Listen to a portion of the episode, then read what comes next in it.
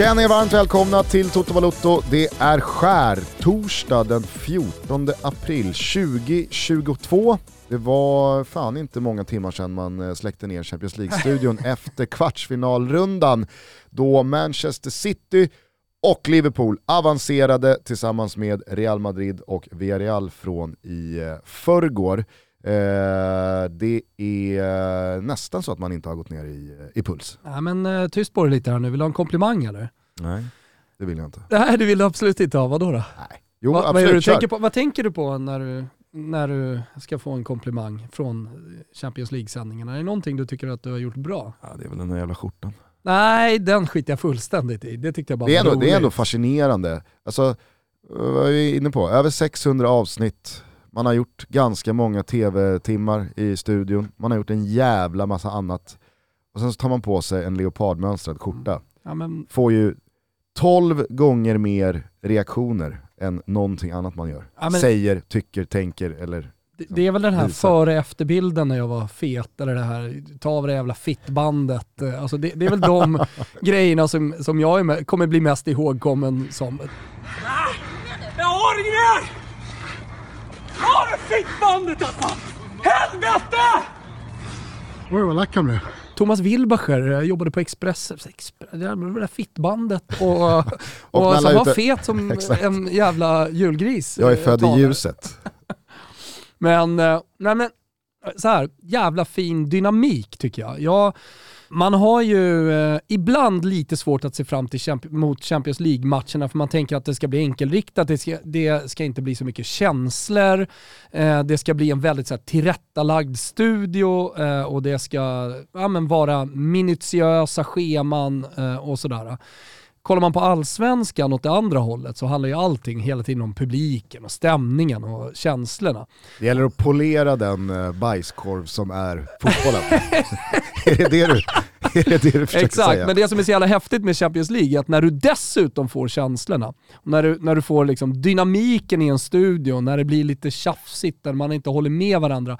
Vet du vad det, vet du vad det är? När det, när det börjar skava lite, Mm. då, då tycker jag att det, det är liksom, en studio verkligen är på sin plats. Det är inte alltid jag tycker att, oavsett om det är ni eller om det är Nent studio eller no, Discovery studio, alltid jag tycker det är så jävla roligt. Jag älskar ju när, när, när det händer någonting i en studio och man tycker olika. Och igår hände det. Jag tycker delvis också att det hände eh, i tisdags också. Och man märker det på sociala medier efter att nå, någon tycker Kim är dum i huvudet och Lustig kan dra och sånt där. Då har man ju gjort någonting bra. Alltså folk har åsikter om eh, en experts tyckande eller... Eh, och, det- är där min komplimang kommer in. Där tycker jag att du hanterar det så jävla bra. För det, det blir en ny Gusten. Du blir ju bara liksom den som servar och tar emot och ser till att hålla den där dynamiken. Och det var lite roligt för att när du och jag sitter där, då kan ju du och jag ha känslor mot varandra. Eh, så där, där blir det mer att vi liksom kastar emot och, och det, du blir liksom expert och jag blir expert. Men här var du då liksom proffsiga programledaren i leopardskjorta som då skulle hantera det här. Men det gjorde jävligt bra skulle jag bara säga och jag tyckte det var en jävligt rolig studio igår. Ja, ja men tack. Eh, och jag noterade också att det var väldigt eh, många som hade väldigt mycket att eh, säga om just Efterstudion. När Ja, men blev... Jag hade också åsikter om Ja, vad ja. Kim tyckte och eh, liksom så här, höll med, med, med, med um, Lustig. Men det är ju det som är hela grejen, Mm, ja. tycker jag. Nej men eh, verkligen, och, och allting handlar ju om den eh, liksom, fotboll, men också det som sker som kanske inte är så mycket fotboll utan mer ja, men, känslomässigt bara liksom, eh, en, en, en, en tävlingsinstinkt som bubblar över. Så har alla sina gränser dragna på olika ställen. Och det är det som någonstans kokar ner till att man känner och tycker och tänker olika om saker och ting. Eh, men jag menar, eh, precis som att Manchester City och Atletico Madrid-spelarna, ja, men det, det, det sköljde över och eh, det, det blev jävligt intensivt, så är det ju det som gör oss som står utanför och tittar på. Också eh, att man går i spinn och att man tycker olika och att man eh, tänker att men hur fan kan du känna så, hur kan du resonera så, jag tycker och känner så här. Och, ja, det, blir- det, Ja, men det, som neutral fotbollstittare så vill du inte bara liksom se fantastisk fotboll, det är också underbart. Nej, men när det blir så mycket känslor och eh, det, det, är då jag tycker det är som roligast att titta på eh, titta på fotboll på TV. Ja. Det, det, det, dessutom då så får man en, en, eh, en eh, publik och en arena som liksom kokar i känslor. Samma känslor i stort sett som man ser på sociala medier. Det liksom får man på plats eh, i Madrid i den här matchen. Och det är det som gör att, eh, ja, men jag tror att gårdagskvällen var kanske den bästa Champions League-kvällen på flera år. Och väger man in då också dramat Eh, från, från tisdagen när eh, Real Madrid gick vidare på, på stopptid och sådär. Ja, men då blir ju kanske de bästa, bästa tisdag och onsdag som jag kan minnas i alla fall på jävligt länge. Ja, och då kan man väl också addera förra veckans första matcher. Alltså det var ju en eh, otrolig eh, kvartsfinalrunda. Med Villarreals eh, hemmaseger mot Bayern München och med Real Madrids 3-1 på Stamford Bridge. Alltså det, det, det var en kvartsfinalfas som levde upp och slog alla mina förväntningar. Men jag skulle bara eh, säga det och återkomma till just Atletico Madrid, att de rör upp sådana känslor. Alltså det finns ju några lag, om det så är nationellt i sitt eget land, men också då europeiskt eller globalt, som är verkliga vattendelare när det kommer till liksom, ja men det, det, det, det här är banditen som man antingen hejar på eller som man vill ska gripas och fängslas och så ska man liksom få slippa se dem. Det är ju eh, så att Atletico Madrid och Diego Simeones Atletico Madrid är ju det laget kanske mest av alla. Mm. Alltså det, det, det, det finns några sådana där rövarband som delar en hel fotbollsvärld. Mm. Antingen älskar man dem eller så hoppas man eh, att de ska åka ut med huvudet före och att den eh, konstruktiva, kreativa, positiva anfallsfotbollen ska pulverisera dem så att den där grottmänniskan en gång för alla tänker om och inser att den här fotbollen är död och begraven och den är lämnad i andra visionärers backspegel. Det är ju ingen som tittar på Atletico Madrid, ser matchen igår som ännu ett exempel från eh, Diego Simeones decennium vid rodret och känner ingenting. Nej, och det, det är lite det jag menar. Nu är det ett dåligt forum, Twitter alltså, eh, när jag skriver att jag tycker att de är älskvärda. Då är det ju många som hör av sig, jaha, du tycker att det är älskvärt att han slår en på käften? Eller att han, du vet, 20 minuter efter att jag har twittrat det, att någon spottar på någon, ja du tycker att det är älskvärt och, och så vidare. Det älskvärda är Då ju att de svarade du väl ja, det är precis det jag tycker. det är exakt det jag tycker. Nej, men det älskvärda är ju att de skapar dem, eh, dels den fantastiska stämningen som är eh, på arenan, men, men också att laget är ju någonstans läktarna nedtagna på planen. Och det är helt sällan det blir så, att det finns en kultur och en identitet i ett lag eh, där läktaren hänger ihop så jävla mycket med, med det som händer ute, ute på planen. Men Atletico Madrid, det tror det som nästan kännetecknar dem mest, att det är så jävla mycket känslor i de här stora matcherna. Man brukar ju prata om Real Madrid som lever upp eh, när Santiago Bernabéus eh, strålkastarljus tänds en Champions League-kväll. Alltså det, det händer ju också med Atletico Madrid, men känslomässigt. I, i, kanske inte så jättemycket fotbollsmässigt. Ehm, och jag tycker också att liksom, det finns en del i det här att de iklär sig nästan eh, eh, självmant och att de gillar att iklä sig den här underdog-kostymen. Och eh, normalt sett så gillar ju fotbollsvärlden, speciellt då om det är Manchester City med liksom, oljepengar i ryggen som spelas så, så hoppar man ju liksom på underdoggen då eh, med den passionerade publiken och egentligen allt det där som eh, den romantiska fotbollspubliken gillar. Och så rackar man ner då på stora, stygga, rika eh, oljemiljardärerna. Men, men, men igår var nog, och det, jag, jag gillar ju att de liksom iklär sig den och tar ner läktaren på planen och sådär. Men, men igår var nog så första gången som jag kände att eh, det vägde ganska mycket över till City också, att man tyckte att Atletico Madrid var vidriga. Alltså att inte alla Jag bara det både och omfamnade. alltså. Nej, det var ju både och. Eh, men no normalt sett när det finns en sån underdog som Atletico Madrid i den matchen, Ja. med den passionerade hemmapubliken och de är så nära på att göra mål, då hoppar ju liksom 95% av den neutrala fotbollspubliken på det tåget. Men, men igår var det liksom, ja, men oväntat lite Atletico Madrid tycker jag ändå. Det var många ändå som, som körde City-spåret. Ja. Jag tyckte ändå det svängde lite fram och tillbaka, för jag Ja, tror det att, gjorde alltså, som du är inne på, det Ja, men jag är tror ju... spottloskan och bråket mellan Jack Grealish och eh, eh, är det Savic? Ja, visst. Min gamla gubbe i Fiorentina för övrigt. Ja. Tidigare City. Tidigare City också eh, i spelargården, men spottloskan också. Där tror jag att liksom så här pendeln vägde över till, till Citys favör. Om man ser det i antal som eh, Om det valde var- att ta parti. Om det nu var någon 60-talist kvar i Atletico Madrid-båten där så Ja. hoppade den sista 60-talistgubben över till eh, Jo, City-sidan men då. där, där finns ju ändå Premier League, eh, alltså Nej men spot, säga, spotloss, när- spotloskan är ju verkligen, det, det är ju den sista bossen för väldigt många. Men HK har väl fortfarande inte liksom landat i att Totti var en bra fotbollsspelare Du menar, Spotty. du menar Spotty? Ja exakt. Ja. Han har varit Spotty i 18 år. Ja. Förstår inte hur hans båda söner... Paulsen, kan- var det det eller? Christian Paulsen. Christian. Paulsen. Ja. Nej, men han förstår ju inte hur hans båda söner på något sätt kan gilla Francesco Totti efter det Nej. han gjorde mot Christian Paulsen. Mm. Spotty. Ah, han håller bara på och spottar och kastar sig och rakar benen. Ja, Det står inte heller högt i kurs. nej. Fotbollsspelare som rakar benen. Nej. Eh, nej men, eh, Men vilken sida stod han på igår sk- skulle du gissa? Eller du kanske till och med vet? ah, ja alltså eh, 100% i magen säger att han liksom, äh, fy fan, ut med, ut med, ut med Atletico.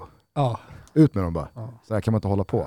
Sen så, sen så, sen så vet jag ju att han, liksom, han gillar ju Diego Simeone och hans liksom passion, att han krämar ur det mesta och nästan alltid eh, 100% av sitt lags attityd och karaktär och kondition och fysiska attribut. Så att det, det, Jo men för det, det, det, är ju ska man ju alltid på plussidan, men när det blir så Madrid. här så, så slår det ju väldigt mycket över för väldigt många och det var bara det jag skulle landa i kring det du sa, att det är ju verkligen så att när Atletico Madrid är underdog så spelar det också roll vilka de är underdog emot. Såklart. När Atletico Madrid är underdog mot Bayern München eller mot Liverpool, Mm.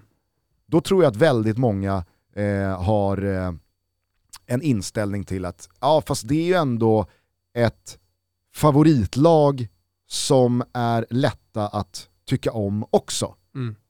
Men när motståndet heter Manchester City eller om det hade hetat PSG, då blir ju alla insatser tror jag extra höga.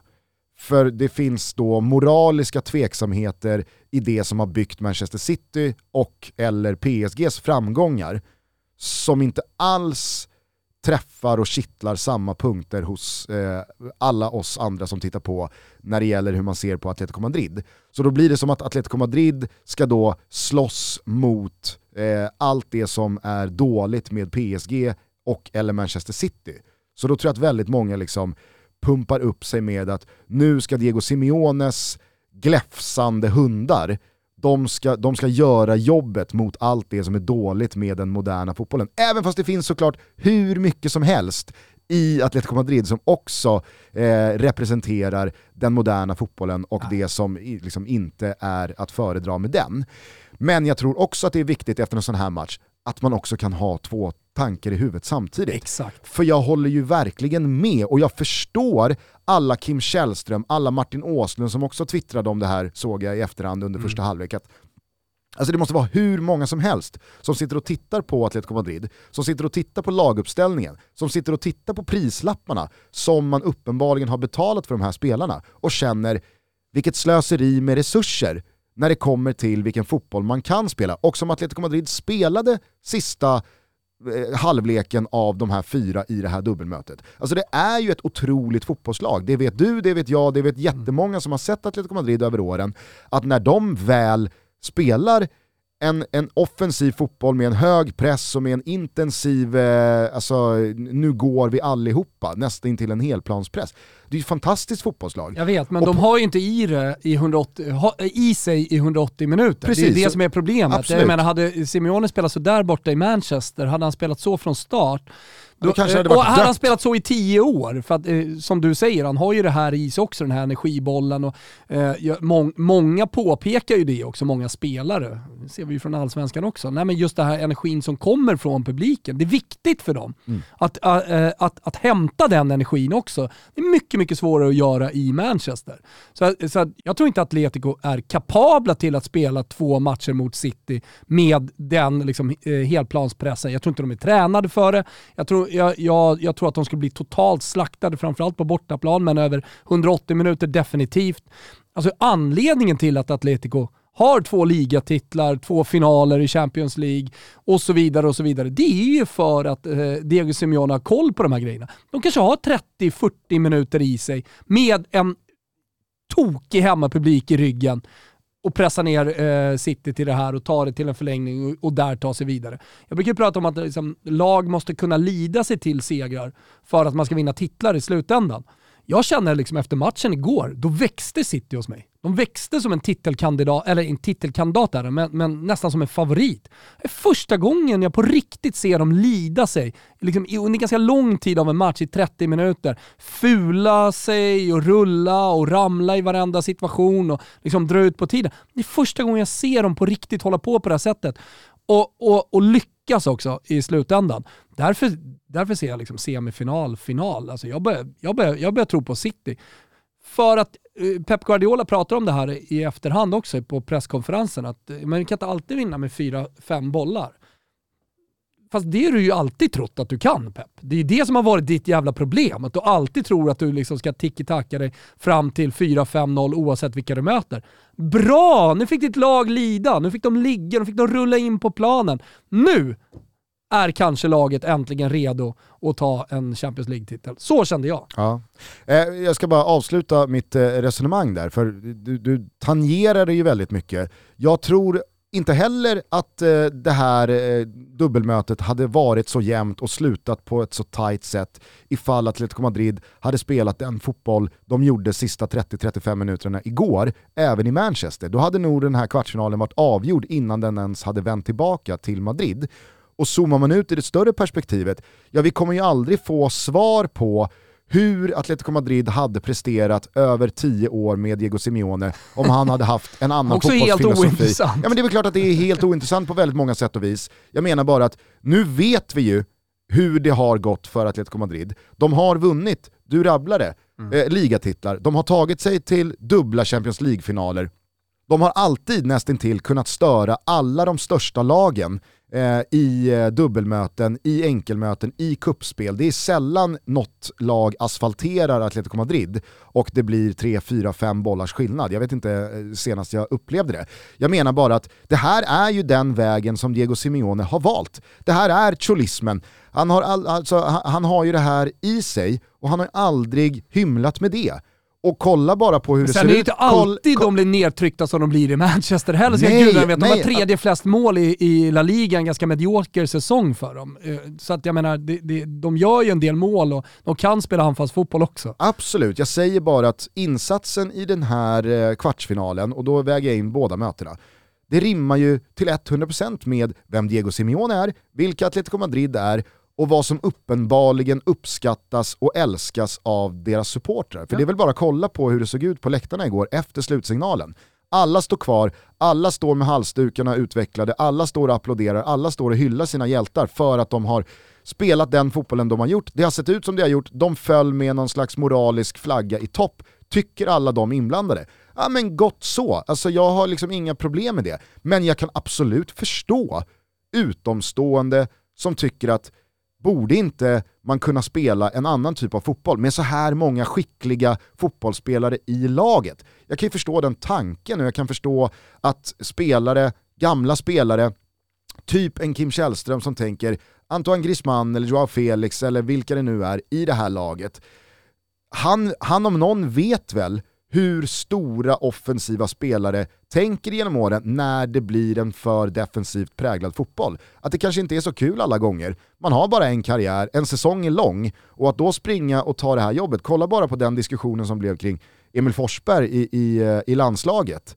Eh, när då eh, alla rykten gjorde gällande att nej, men han har ledsnat på att springa och jobba defensivt som någon eh, vänsterytter och han ska vara till- Alltså, Det är inte, det är liksom, man kan ju förstå vissa lager samtidigt som man förstår andra lager i vad som Men tar sig han, uttryck. Han liksom. låste sig lite eh, på Jao Felix. Han har ändå gjort liksom, vadå, nio mål och fyra ass eller någonting i ligan den här säsongen. Alltså det är Griezmann som inte har riktigt levererat och kommit fel och det är mycket rykten att han ska försvinna och så vidare. Jag tycker ändå liksom att det här dubbelmötet, framförallt bortamötet, eh, Fast Antoine Griezmann kommer ju tillbaka till Atletico Madrid, det är samma tränare, han vet ju precis vad det är för klubb, vad det är för lag, vad det är för Men fotboll han som har ju inte spelas. lyckats. Jag menar bara att igår pratades väldigt mycket om Jao Felix. Jag menar, han, han har ju fått sina chanser. Han bröstar ner bollen till eh, Griezmann igår när, när han håller på att göra mål. Alltså, han, han, har, han har i La Liga spelat mycket mer offensivt än vad han gjorde mot Manchester City. Ja, ja alltså, så här, jag, jag, jag vet inte... Så måste ju alla någonstans Jag vet inte om du och jag matcher. tycker olika Nej, här, om vi inte. Argumenterar mot jag varandra. Nej. Jag tror bara att, eh, vi, vi sa ju det förra veckan, eh, Atletico Madrid fick ju uppenbarligen med sig det näst bästa resultatet de kunde få sett till hur de attackerade den matchen i Manchester. 0-0 var jackpot, eh, 0-1 det var liksom det näst bästa de kunde få i och med att matchen såg ut som den gjorde. Och så står de pall i ytterligare en halvlek, de har lite marginaler med sig i och med att både Kyle Walker, men kanske framförallt Kevin De Bruyne tvingas utgå. Så City tappar ju också lite då i kvalitet, men jag tror kanske framförallt liksom så här referenspunkter Mm. rent spelarmässigt inom gruppen. Har du Kevin De Bruyne i det där Manchester City, då tror jag att väldigt många spelare också smittas av det. Mm. Att fan vi har Kevin, Kevin leder Mm. oss. Vi, han, han, eh, han visar vägen. Mm. Men när de spelarna försvinner, och den, den dynamiken finns ju även i lag som Manchester City, såklart. Men när det då står no- 0-0 i den här matchen, ja då blir det ju också till slut så att Atletico Madrid vet ju att Manchester City är vidare. De kommer inte behöva gå för något mål, de kommer inte behöva chansa, de kommer droppa lite lägre. Så att efter 193 minuter av det här dubbelmötet så är ju Atletico Madrid ett mål ifrån att ta det till ett likaläge och förlängning. Och det ska gudarna veta att de verkligen skrapar ju fram chanser och situationer där det där målet kan falla Mm. sista halvtimmen, sista kvarten, sista tio minuterna. Och då är det ju liksom bara konstatera att Diego Simeone valde väg. Han var ytterst nära att eh, spela 1-1 och ta det till förlängning. Och vem vet vad som hade hänt då? Och, och sen så får man väl tycka precis vad man vill om den fotbollen. Ja, Men jag det- vet, men går- jag, tror liksom så inte här, jag tror så här att om jag sitter i soffan och tycker, eller, eller Bosse eller HK, vem det nu är, eh, så är det ju en sak. Men efter den matchen, efter den showen man bjöds på, så tycker jag att det är lite fel ton och lite taktlös eh, att eh, liksom det första man landar på är att man tycker att det är härligt att City har gått vidare.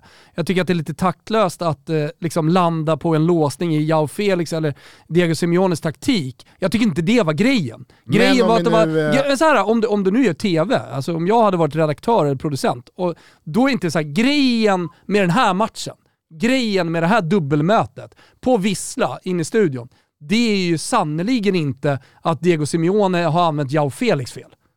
Nej, så kanske det inte Men det var, är, ju, det var ju det som hände och det var därför folk reagerade. Jo, fast grejen med den här matchen och grejen med det här liksom, eh, slutskedet, det är ju att det rör upp väldigt många känslor och väldigt många hamnar i olika ringhörner i hur man liksom ser på fotboll, vad som är okej och inte. Och om man nu tappar alla känslor som är på plan, ja men då får man väl också förstå att folk känner väldigt starkt åt olika håll. Ja, självklart. Jag tycker bara det är konstigt att landa i just den grejen och det är därför jag tror folk reagerade. Sen håller jag med om att man, alltså, du måste ju kunna kritisera en taktik. Det är därför, det, det, därför eh, vi håller på med det här höll jag på att säga. Du måste ju kunna gilla en typ av fotboll eller en annan typ av fotboll. Det är ju inte konstigt.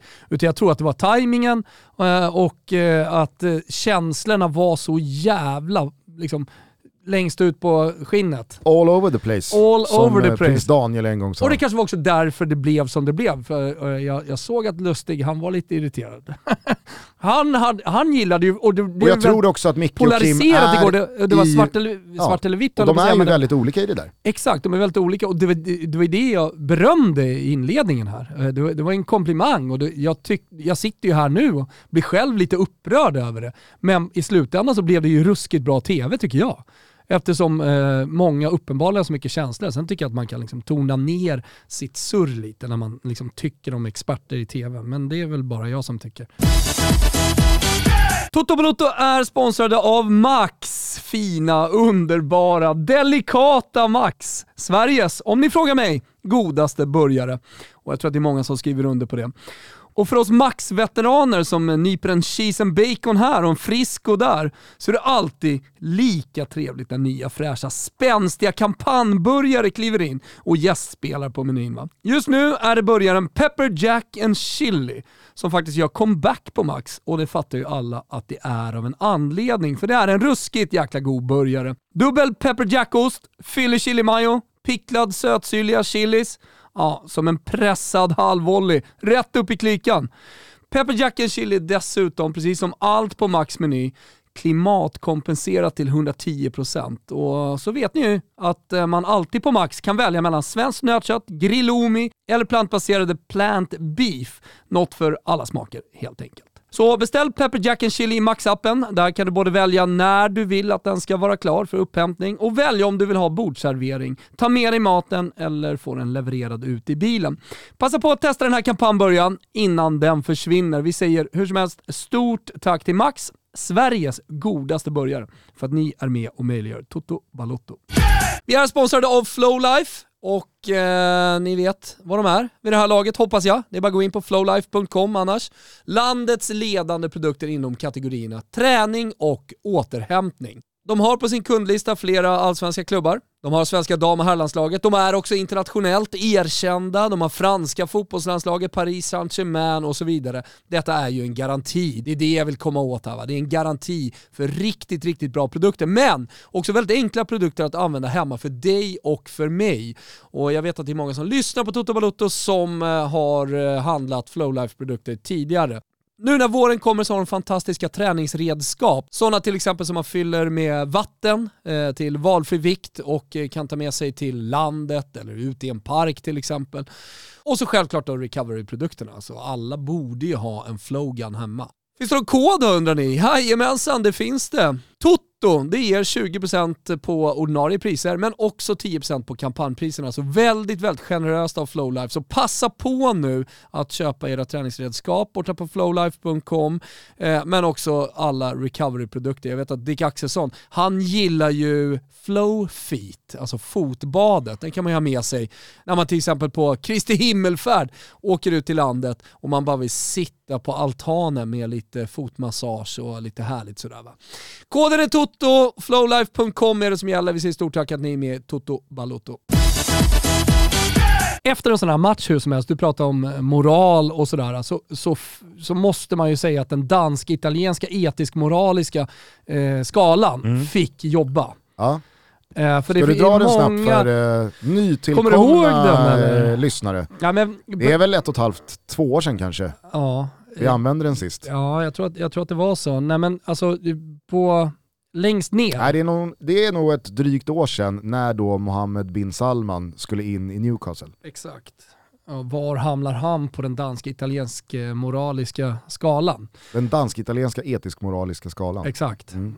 Som alltså är omvänd, Mm. eh, dansk-italienskt, eh, och sen så är den eh, Gazetta-utformad Ja. med 0,5 steg. Exakt. Eh, där eh, då Mohammed bin Salman, han landade väl i en 9,5 tror jag. Mm.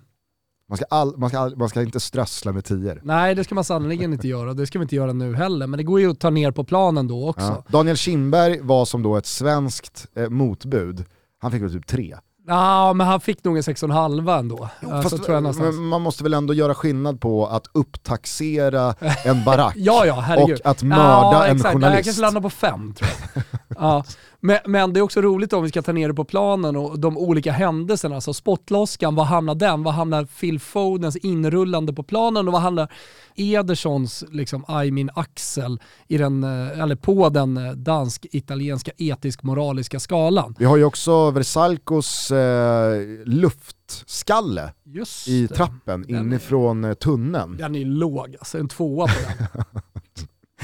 Den, den är kroatisk, Ja det är den. det får man säga. Mm. Eh, och sen så har du ju då Stefan Savic, han drar Jack Grealish i håret Ja, på planen. på och planen. det är därför det fortsätter att tjafsas efter. Ja, eh, men alltså så här, vi, vi kan väl bara börja med liksom the instigator här, Mm. uppviglare nummer ett. Det, det är ju Filippe. Ja. Alltså vad är, vad är det? Men jag Vad är såg det för aldrig riktigt vad det är han gör, så här, förutom eh, själva tacklingen. Då. Vad är det som händer direkt efter? Alltså det börjar ju med, För Savic är ute och liksom ska riva... han ska ju ha ett orange gult kort redan i inledningen av matchen när han trycker Phil Foden eh, bakifrån i Just den där nickduellen. Ja. Får ju inte gult kort, för VAR kan inte gå in och säga att men det är inte rött, och jag tycker inte heller att det är rött. Nej. Det, det är nog i- väldigt få som tycker att det, Det där är rätt. du och Men det är någon gult kort. i inledningen av en Ja, ja. match och så vidare. Det Herregud. går inte att ge ett rött där. Men VAR kan inte gå in och säga du, du ska nu ge gult kort. Så att han eh, får ju stå, men eh, han klipper ju Kevin De Bruyne eh, lite senare i halvleken, får gult kort. Så att han vet ju att han har gult kort.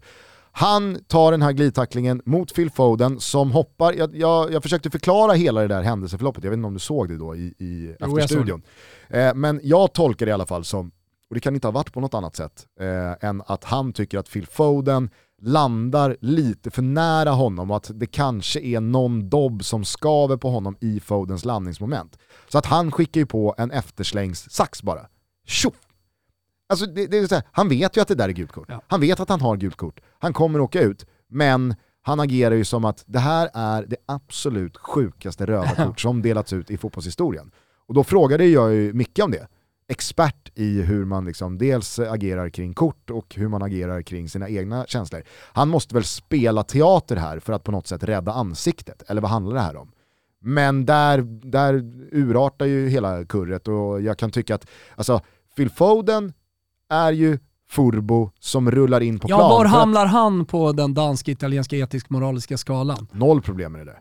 Ja, du har noll problem med det, men det finns ju någon slags eh, liksom, etik och moral i det han gör ändå. Jag menar, det är sånt vi ser hela tiden. Chiellini är expert på sådana här grejer till exempel. Absolut. Alltså han, han, han hamnar ju någonstans på skalan, han är ju inte utanför skalan så att säga. Jag tror, may he rest in peace, att eh, Reyes var den första eh, att i ett riktigt, riktigt uppmärksammat läge rulla in på planen igen.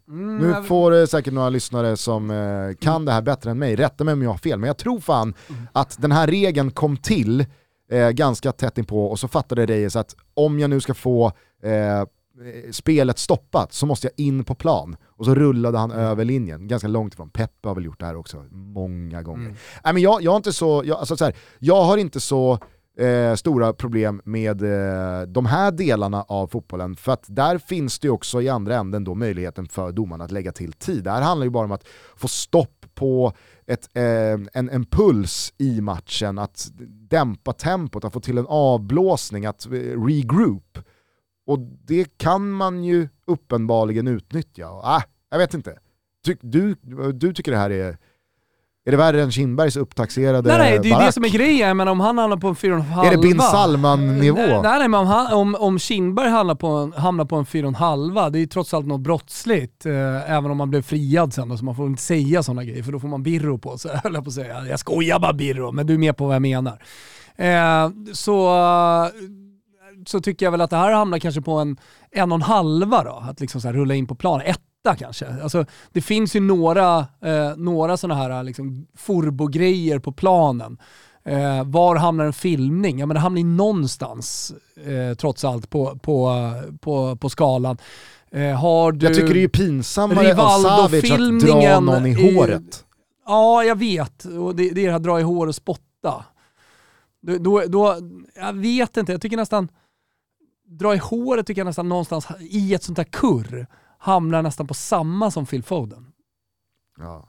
Jag vet inte, för, för mig är det bara Sen så här, ja, spottloskan landar ju på en två och en halva på mig. Phil Foden rullar in, eh, Savic tappar det, det blir lite jidder, lägg på en och en halv minut så är det väl ingen, så är det ingen, liksom så här, det är det är ingen mer med det.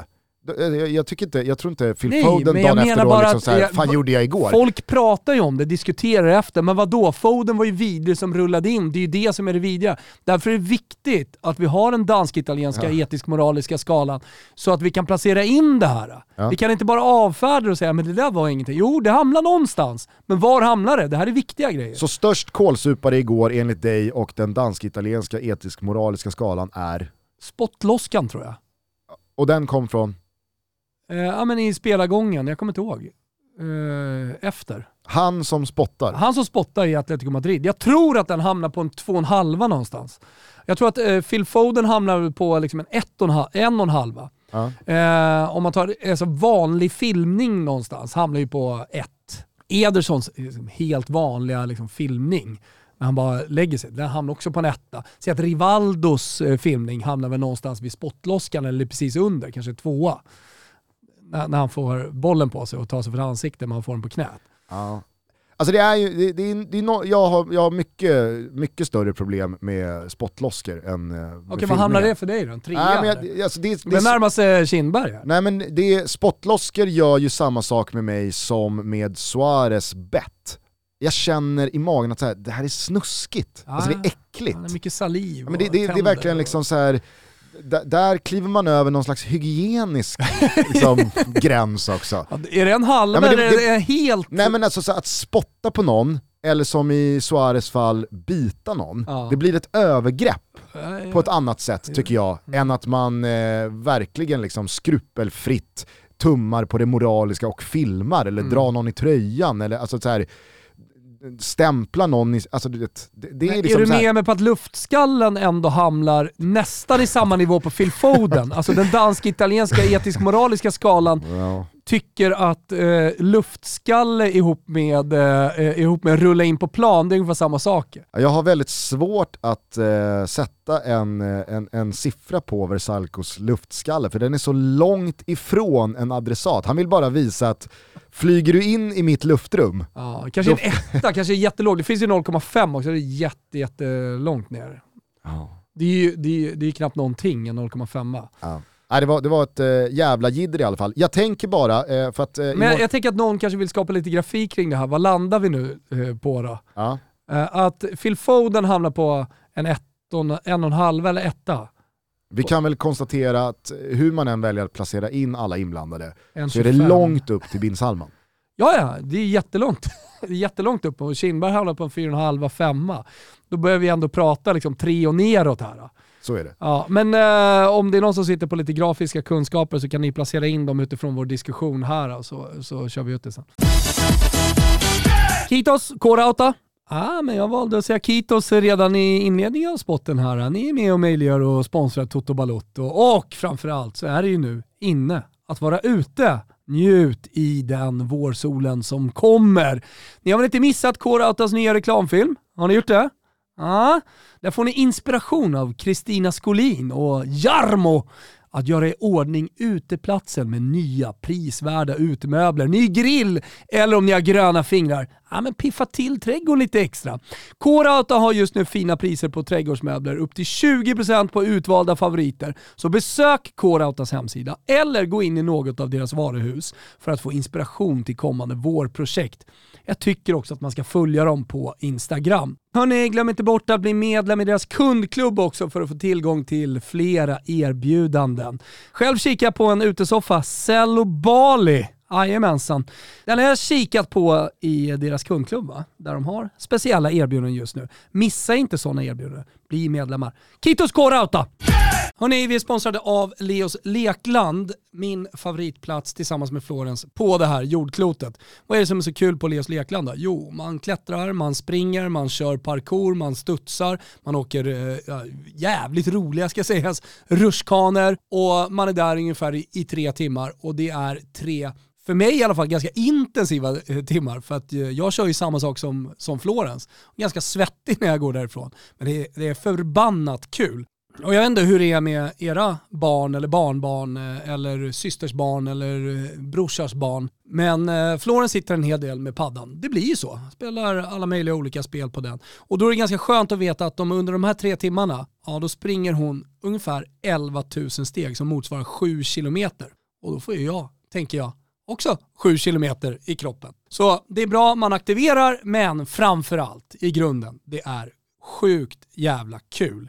Sport, lek, äventyr och en massa roliga attraktioner på ett gigantiskt lekland. Bollhavet, bara en sån sak. Helt fantastiskt. Ta era barn till Leos lekland och jag vet att det finns ingenting som de uppskattar mer än att dra dit under tre timmar. Så uh, omfamna nöjet, omfamna det roliga. Ta er till Leos lekland, precis som jag och Florens. Vi säger stort tack för att ni är med och möjliggör Toto Balotto. Eh, vi ska alldeles strax lämna kurret på Wanda Metropolitano. Jag tänker bara att det kan vara bra att eh, nyansera hur det här skildrades i de olika ländernas eh, media efteråt. För det ger ju en ganska bra bild eh, återigen på hur olika man kan uppfatta samma skeenden och samma match och samma händelser. Eh, så det var med eh, hög puls jag i morse öppnade Pavlidis otroliga headlines. Mm. Alltså det, Nej, det är vi har sagt det många liksom- gånger ja. I den här podden genom åren. Men det är den absolut bästa starten eh, man kan få rent fotbollsmässigt på, på dagen. Eh, då eh, kommer då lite första sidor från England där eh, Mirror kör Mad, Bad and Dangerous. Och eh, under den här rubriken så skriver man då skamliga Atletico. Eh, man kallar dem för odjur, eh, The Sun skriver om eh, head cases, alltså typ knäppskallar över hela sportettan. Eh, och efter det här eh, tumultet eh, så refereras det till Rio Ferdinands utspel. Vi fick se en del Atletico-spelare uppträda motbjudande. De borde skämmas över en del saker, särskilt Stefan Savic, menar då Rio. Eh, det, Alltså för grejer mot eh, Grealish då? Ja, alltså, eh, eller Phil Foden. Jag eller, kom på, vet du vad vi glömde i den dansk-italienska etisk-moraliska skalan? nej. Vi glömde ju Diego Simeones applåd. Ja, som han eh, själv bedyrade var helt det. och fullt till eh, publiken. Ja, ja, så när han vänder sig mot Pep Guardiola och kör den applåden och fortsätter mot publiken, då menar han på att nej men jag applåderar eh, matchen. Ja. Men det är ju bullshit. Men, men jag ska komma till Ja, eh, okej. ytterligare ett Men vi ska placera in det på den dansk-italienska dansk-italienska etisk-moraliska skalan. Det vi vore kul om Simeone skårar högst för att han har applåderat sarkastiskt.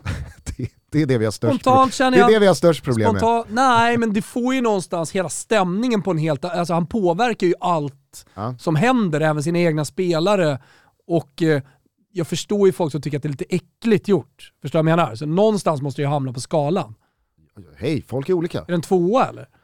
Nej, men jag, I och med att alltså, han får med sig så många. jag vill ju bara för sakens skull att Diego Simeones applåd är det som skårar liksom högst, mest tveksamt på den dansk-italienska En etisk tvåa skulle jag ändå vilja sätta Men säg en trea då så, så är det högst. Ja, tre. Värst av alla igår. Det är en och en halv ifrån Kindberg. Han har bara applåderat. Enligt sig Men det är själv många bara halva till och kvartssteg publiken. upp dit, så att jag menar, det, är en, det är en jävligt välnyanserad skala. Ja, eh, I då relation till hur brittisk och engelsk press valde att summera det här så kan vi då eh, lyfta fram Marcas eh, första sida som då har Corazon sin premio, alltså hjärta utan, Utan- belöning. det. Det är den stora huvudrubriken och eh, man fortsätter då med att eh, Manchester City, citat, maskade på ett pinsamt vis. Gjorde defensiva byten och höll på med allt det där rävspel som visst inte var så exklusivt för Atletico som alla genom tiderna sagt. Eh, Diario AS, eh, de eh, grämer sig också att det fattades så lite. Man ger mycket utrymme här till eh, Diego Simeone som då blir eh, tillfrågad ifall Pep Guardiola varit respektlös mot honom då i liksom build-upen innan och kring det här dubbelmötet. Och då säger Diego Simeone så här, jag vet inte om det var från presskonferensen eller om det var i någon annan intervju. Jag behöver inte ge någon åsikt eller bedöma om någon talar väl eller illa. Mycket intelligenta människor med en stor ordbok eller ett stort ordförråd kan lovorda dig med avsmak. Men de av oss som har en mindre ordbok, vi är inte dumma, säger Simeone, vilket tolkas som sarkasm. Eh, det var bara det jag ville då addera till den här applåden som eh, går att tolka på olika sätt. Att, eh, Som hamnar på en trea på den. Tre. Dansk-italienska. Vad sa du? tre och en halva nu. Ja, nej trea. Ja. Ja, där får vi fan stanna alltså. Nej men jag tycker väl att det här ringar in Fast väldigt... ihop med lögnen efter så blir brottet allvarligare. Det etisk-moraliska brottet blir allvarligare på grund av lögnen efter. Mm. Så det blir ju en tre och en halva känner jag nu. Ja. Håll med om att det blir en halva värre. I alla fall en kvart. 3.25 hamnar det ju på.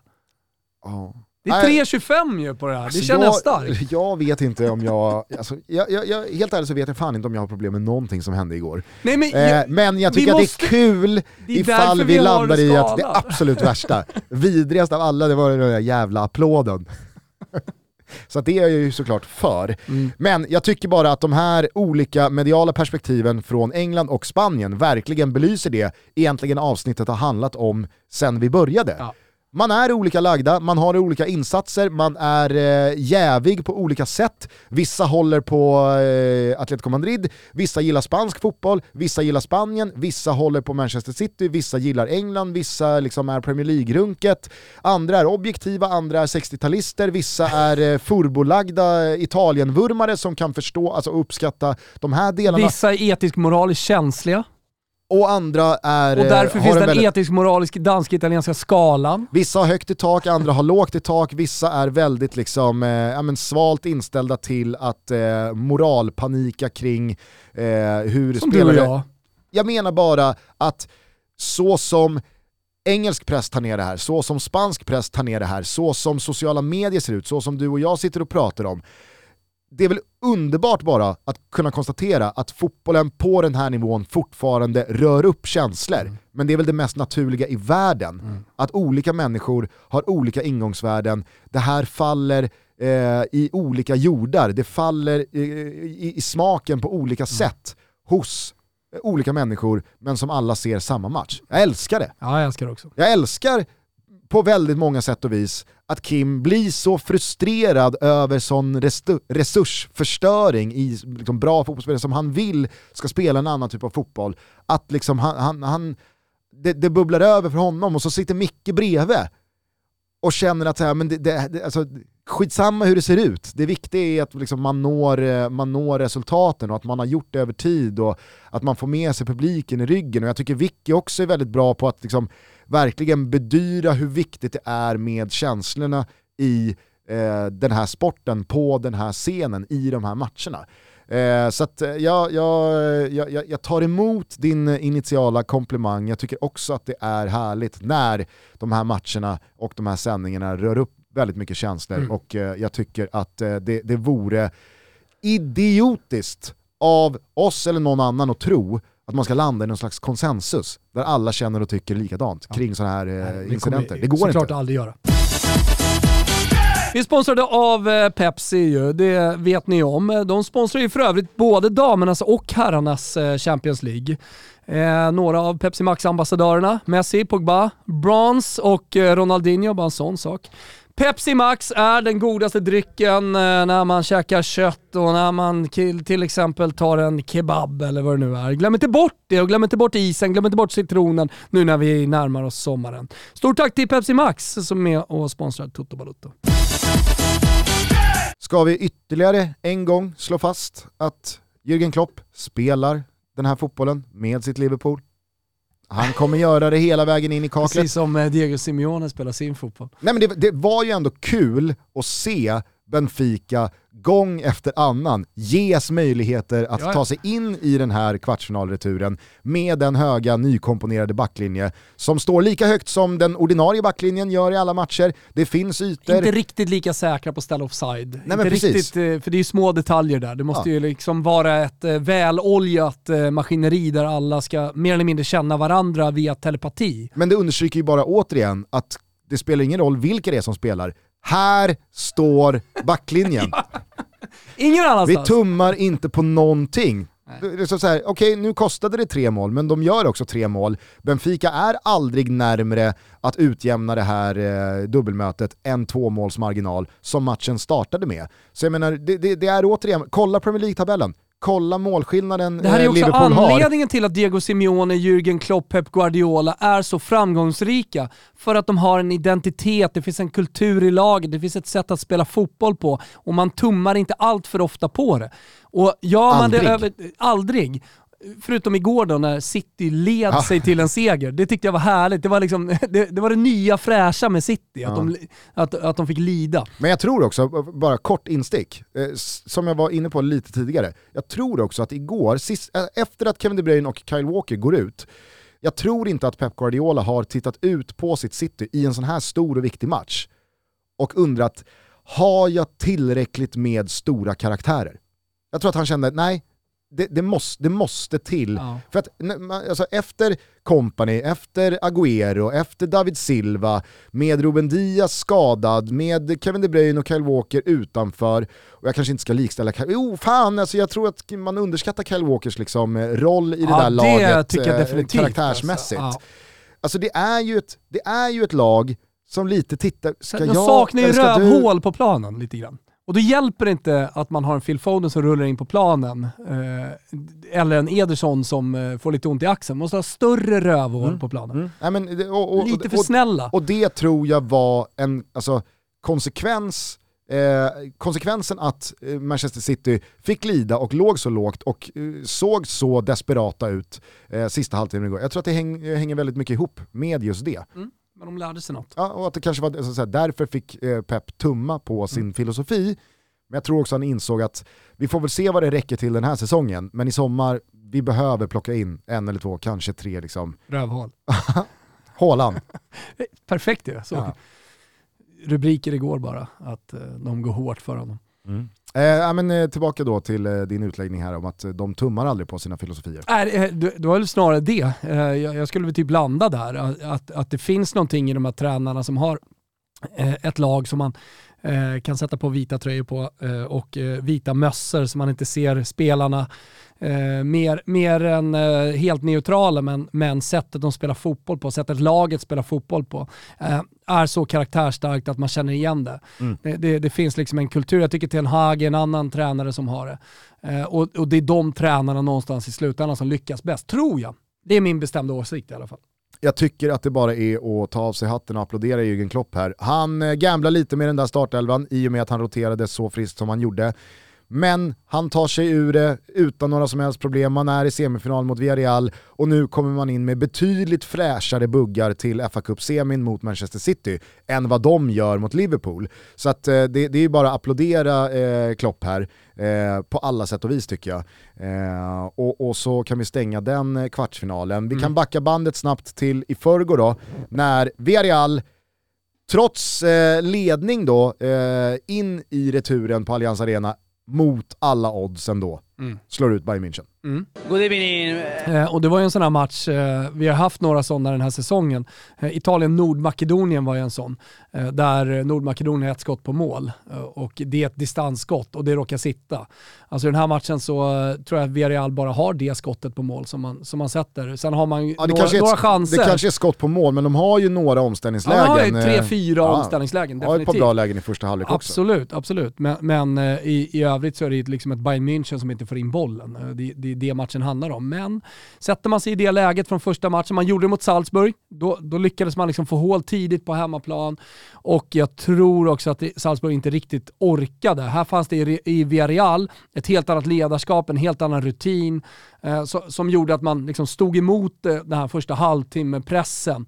Man, man lyckades som du säger ändå skapa lite chanser som gjorde att jag tror man fick liksom ännu mer moral i, i den här matchen och att, att man liksom orkade hela vägen till halvtid. Och då kunde eh, Unai Emery få ett snack i omklädningsrummet, liksom skjuta in ännu mer moral i dem inför den andra halvleken som gjorde att de eh, ja, men, kunde göra det där målet till slut. Trots att man Ja, trots att man tidigt Bayern München får eh, ett mål med Lewandowski så orkar man ändå stå upp. Och jag tror, jag tror, jag tror att där, där handlar det dels om rutin och erfarenhet såklart, men det handlar också väldigt mycket om, eh, om ledarskapet.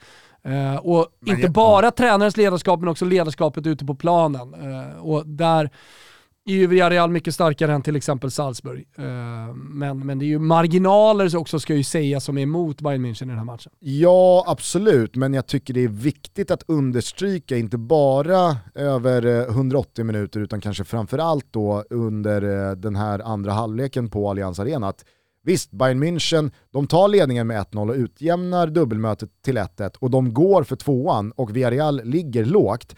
Men utöver Thomas Müllers jätteläge som han naturligtvis ska sätta och 2-0 där, ja då är förmodligen Bayern München i semifinal. Där, där sjunker ju liksom... Ja men så gör ju inte Rulli sitt livsmatch och kvitterar ut en eh, tia i eh, Gazettan.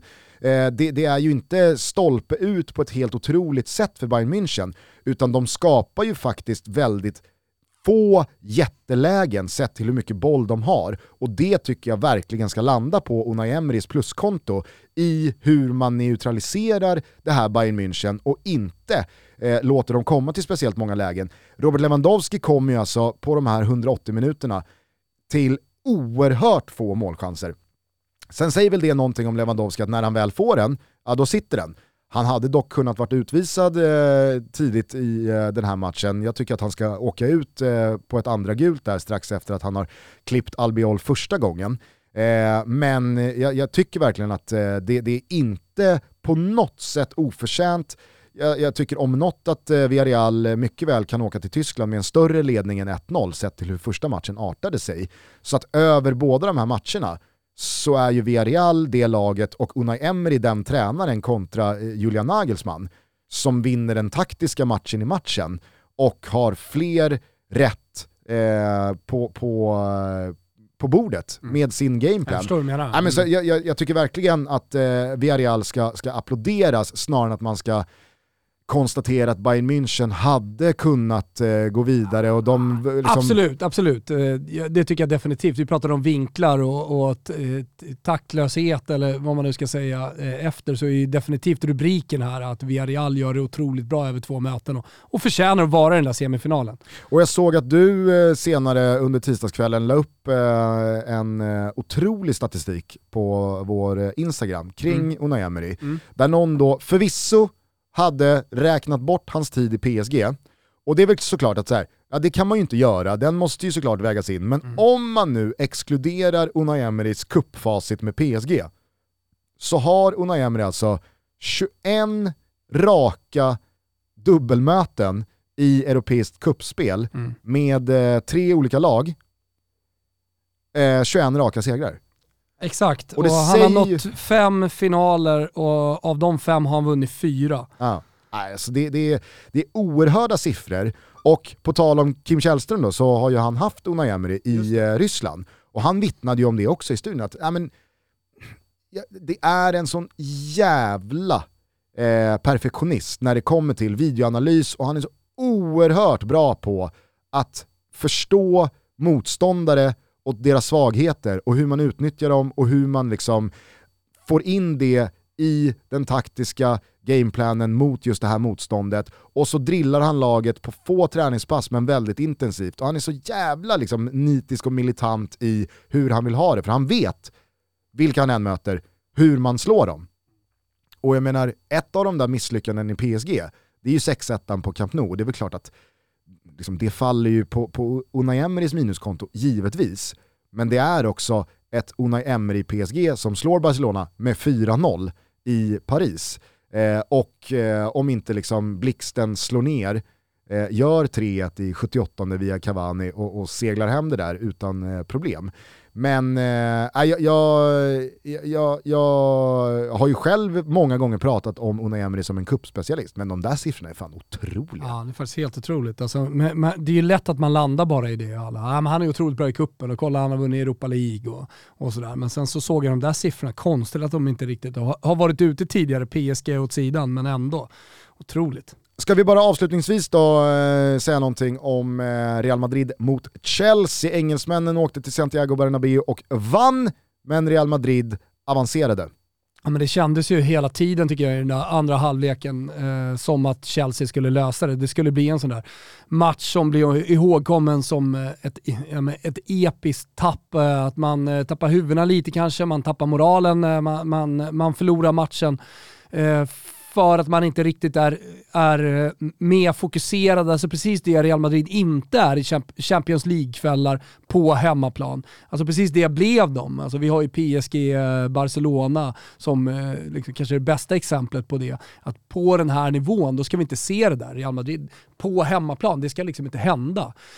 och så när det var på väg att hända, och när de fick in den där 3-0, trots att målet blev bortdömt på Marcus Alonso, så, så, var det liksom som att nej men allting, allting bara talar för det. Det är spikrakt mot att Real Madrid ska åka ur.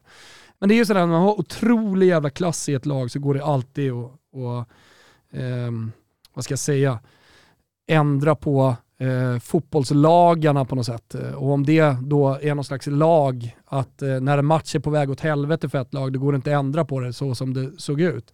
Så, så fanns Modric där och Vinicius Junior fanns där och framförallt så fanns Benzema där. Mm.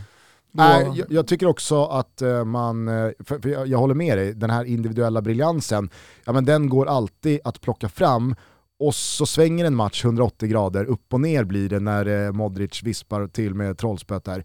Ingen snack om saken. Men jag tycker också att man ska hylla Ancelotti här, som med all sin erfarenhet i det här läget, man håller på att liksom sumpa ett klart överläge som har vänt hem till sin egen hemmaborg, där man är så etablerat starka och det här ska liksom inte gå att tappa. Och så står man där i 3-0 underläge på väg ut ur turneringen. Att då plocka Tony Kroos. Och vi, alltså så här, eh, det, det, är så jävla coolt av Ancelotti. Att plocka Kroos, skicka på Kamavinga, skicka på Marcel, skicka på Rodri. Alltså, du vet, jag, jag, jag, säger, jag säger inte att de avgör matchen mer en Modric, Men det händer ju Benzema och det, Vinicius det kommer in en energi i det där laget. Alltså, det, han, han, han rör om tillräckligt mycket för att det inte ska bli spikrakt ner i helvetet och uttåg. Men den... Han eh, ändrar ju på matchbilden. Absolut, men i eh, också ett tidevarv där Carlo Ancelotti kanske aldrig får så mycket cred som han förtjänar och man pratar betydligt mer om Klopp och Pep och Simeone och Tuchel och Nagelsmann. Alltså Ancelotti, det, det är ju, ja men, alltså så mycket rutin som finns eh, bakom de där skeva ögonbrynen.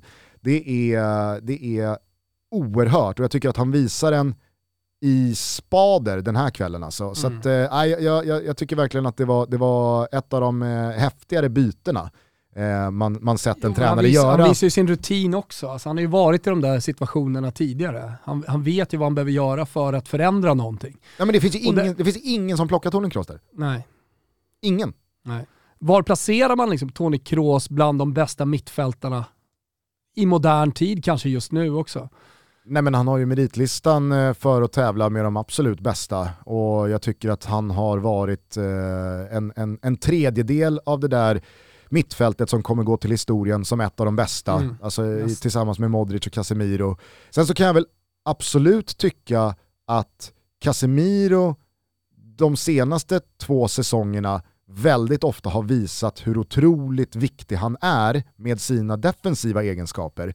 Jag tycker att Luka Modric oftare än Toni Kroos senaste året har blixtrat till med de här liksom wow eh, Yttersidan. insatserna eller detaljerna från vissa matcher som, som får en att liksom, just det, det är på den här nivån de här spelarna är. Eh, Toni Kroos kanske inte har gjort sin absolut mest bländande säsong, men som enhet är de ju fortfarande liksom, Mm. de, de, de, de är, Han är en del av enheten, tycker jag nästan var taskigt mot eh, Toni Kroos. jo men och att, och att i det läget av Ancelotti ha modet och tryggheten i sig själv att liksom plocka Kroos, in med Kamavinga Ja. som är 12 år gammal, Mm. Eh, i det läget. Nej, så jävla, jävla häftigt alltså. Men eh, fan cred till eh, Tuchel och eh, Chelsea Mm. i hur de genomför den här matchen. Och att åka det till... de kommer ifrån lite också senaste två månaderna. Ja, ja men herregud. Och, och inte minst då förra veckan med torsk mot Brentford, följt av torsk mot Exakt. Real på hemmaplan. Och sen så var det ju en bra jävla genomblåsare mot Southampton i helgen.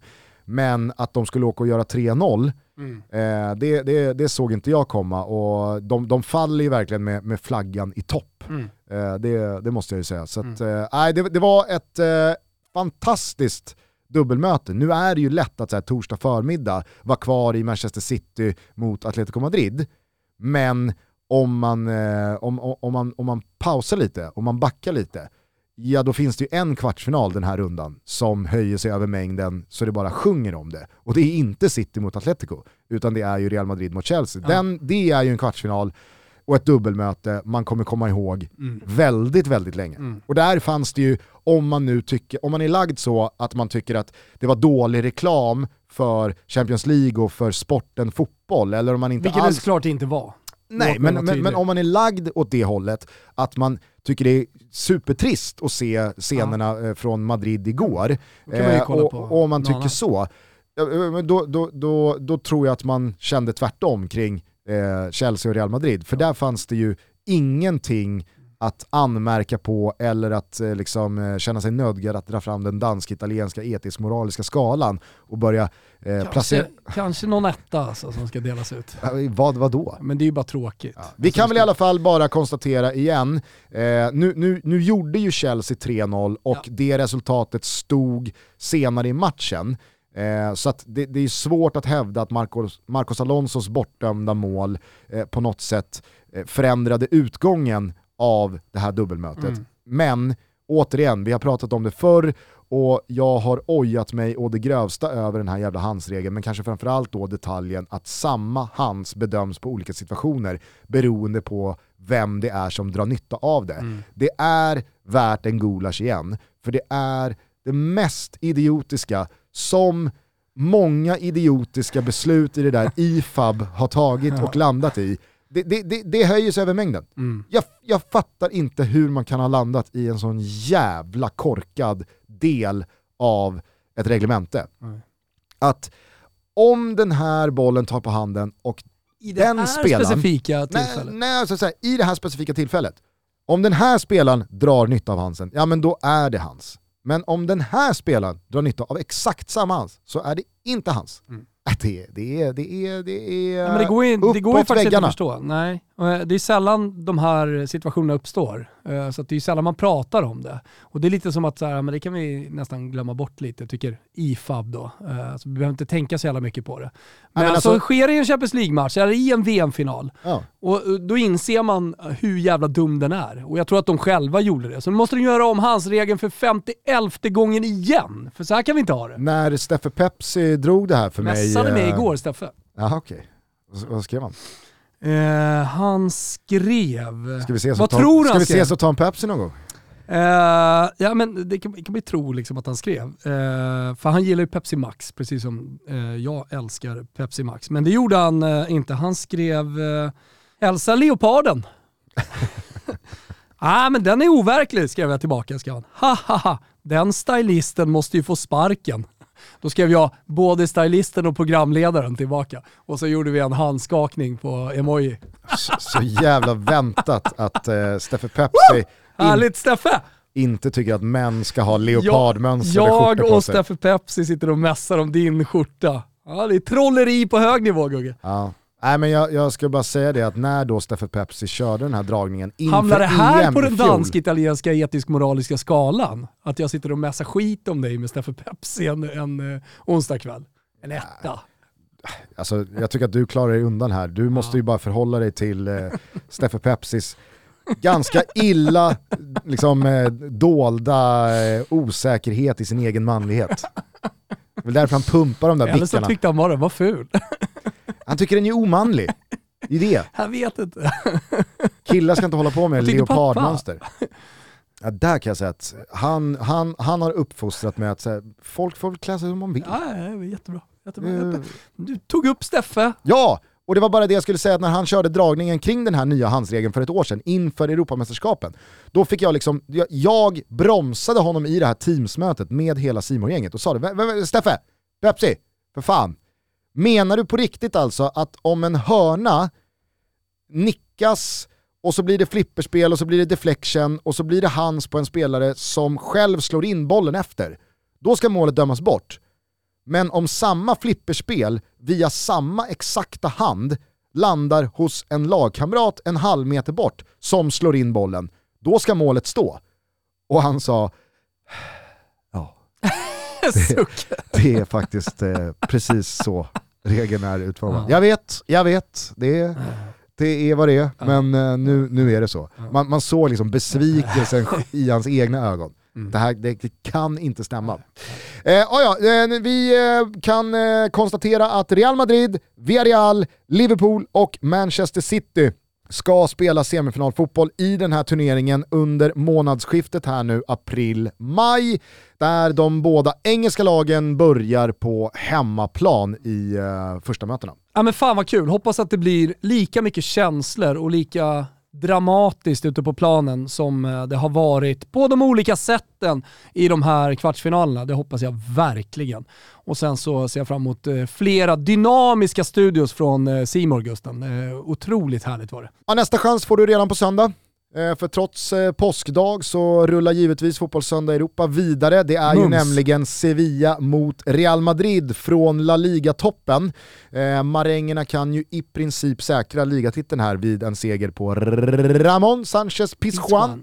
Eh, vi startar dock 20.30 Okej. eh, på söndag. Det är ju ingen Serie A-fotboll eh, i och med eh, det. Det är påskdagen ja, precis. alltså, det är på- mässa. på- Jag, Påsken fuckar man inte med. jag eh, fick på eh, schema. Jag, jag, jag kommer tyvärr inte se er, för eh, jag är ju i Ravenna och letar efter Dantes reliker. Och så ska tjejerna spela fotboll. Men du vet att man kan eh, klicka igång eh, Simors eh, sändningar eh, även, även utanför Sveriges gränser Ja, i, men då kanske i, jag är i. EU. Jag har ju bokat en liten juniorsvit på Grand Hotel. Tjejerna bor ju på något trestjärnigt. Eh, men jag hittade, jag hittade ett annat litet hotell där jag kommer bo. Men eh, Åslundskt av dig. Ja, faktiskt. Väldigt, eh, väldigt, väldigt Åslunds. Jag känner ju mer tiden går, desto mer Åslund blir jag. Det, det, det, det är inget bra. Ja, men det är väl eh, liksom drömmen och mallen till Jo, ledstjärna. Så är det, så är det ju. Men eh, vad var det jag skulle säga? Jo, eh, då fick vi i alla fall schemat eh, här med matcher och sånt. Och då är det väldigt tydligt då, mitt på dagen på söndag spelas det inga ma- matcher. Då är det turneringsmässa. Så då kommer vi liksom domprosten från Ravenna ut och ska Ja, hålla någon, eh, någon fotbollsmässa där ute. Det ska bli kul. Eh, Serie A eh, kör eh, lördag, måndag istället. Inleder mot Parma gör vi. Ah, snyggt, Mm. lycka till. Eh, men för er som eh, vill eh, titta då på fotboll på Simor så är det alltså Serie A och La Liga hela påsken Jävla lång. svalt inställd du är till den här tjejcupen alltså. Ja, det får man fan Ja. säga. Eh, ni hör oss igen på annandag påsk tillsammans med Andreas Alm. Jättetrevligt. Ja, det är säkert många som har noterat att eh, Alm har varit i hetluften de senaste dagarna. Han är ju bokaktuell, Ja. därför körde han en liten mediaturné här i huvudstaden Bästa eh, i surret har ni i Toto. Ja det utgår jag ifrån. Eh, Vi kommer inte prata så mycket om det där boksläppet och eh, Andreas Alms författarambitioner utan det blir en eh, lång och eh, utbroderande faktaruta med nedslag både lite här och lite där. Mm.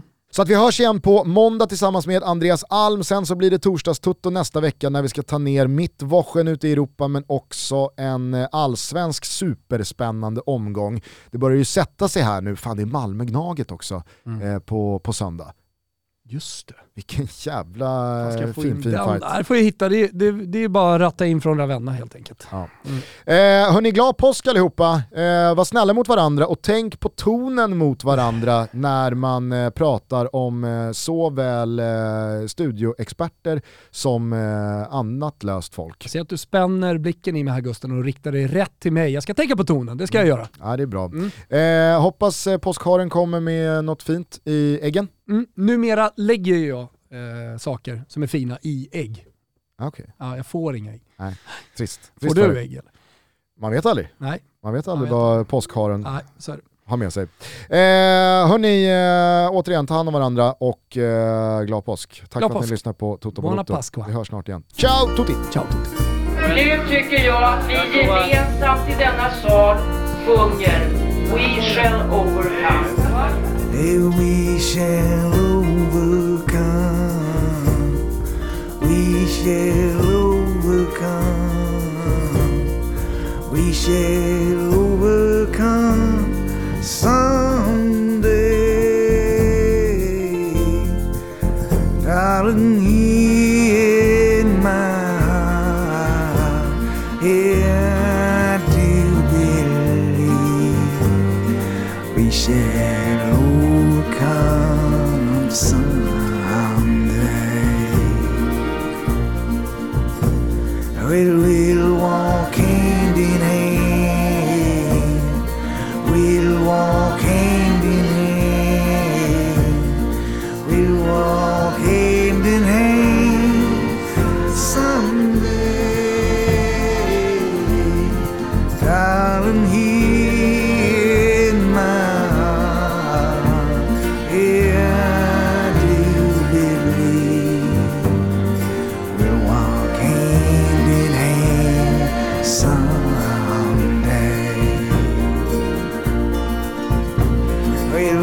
we shall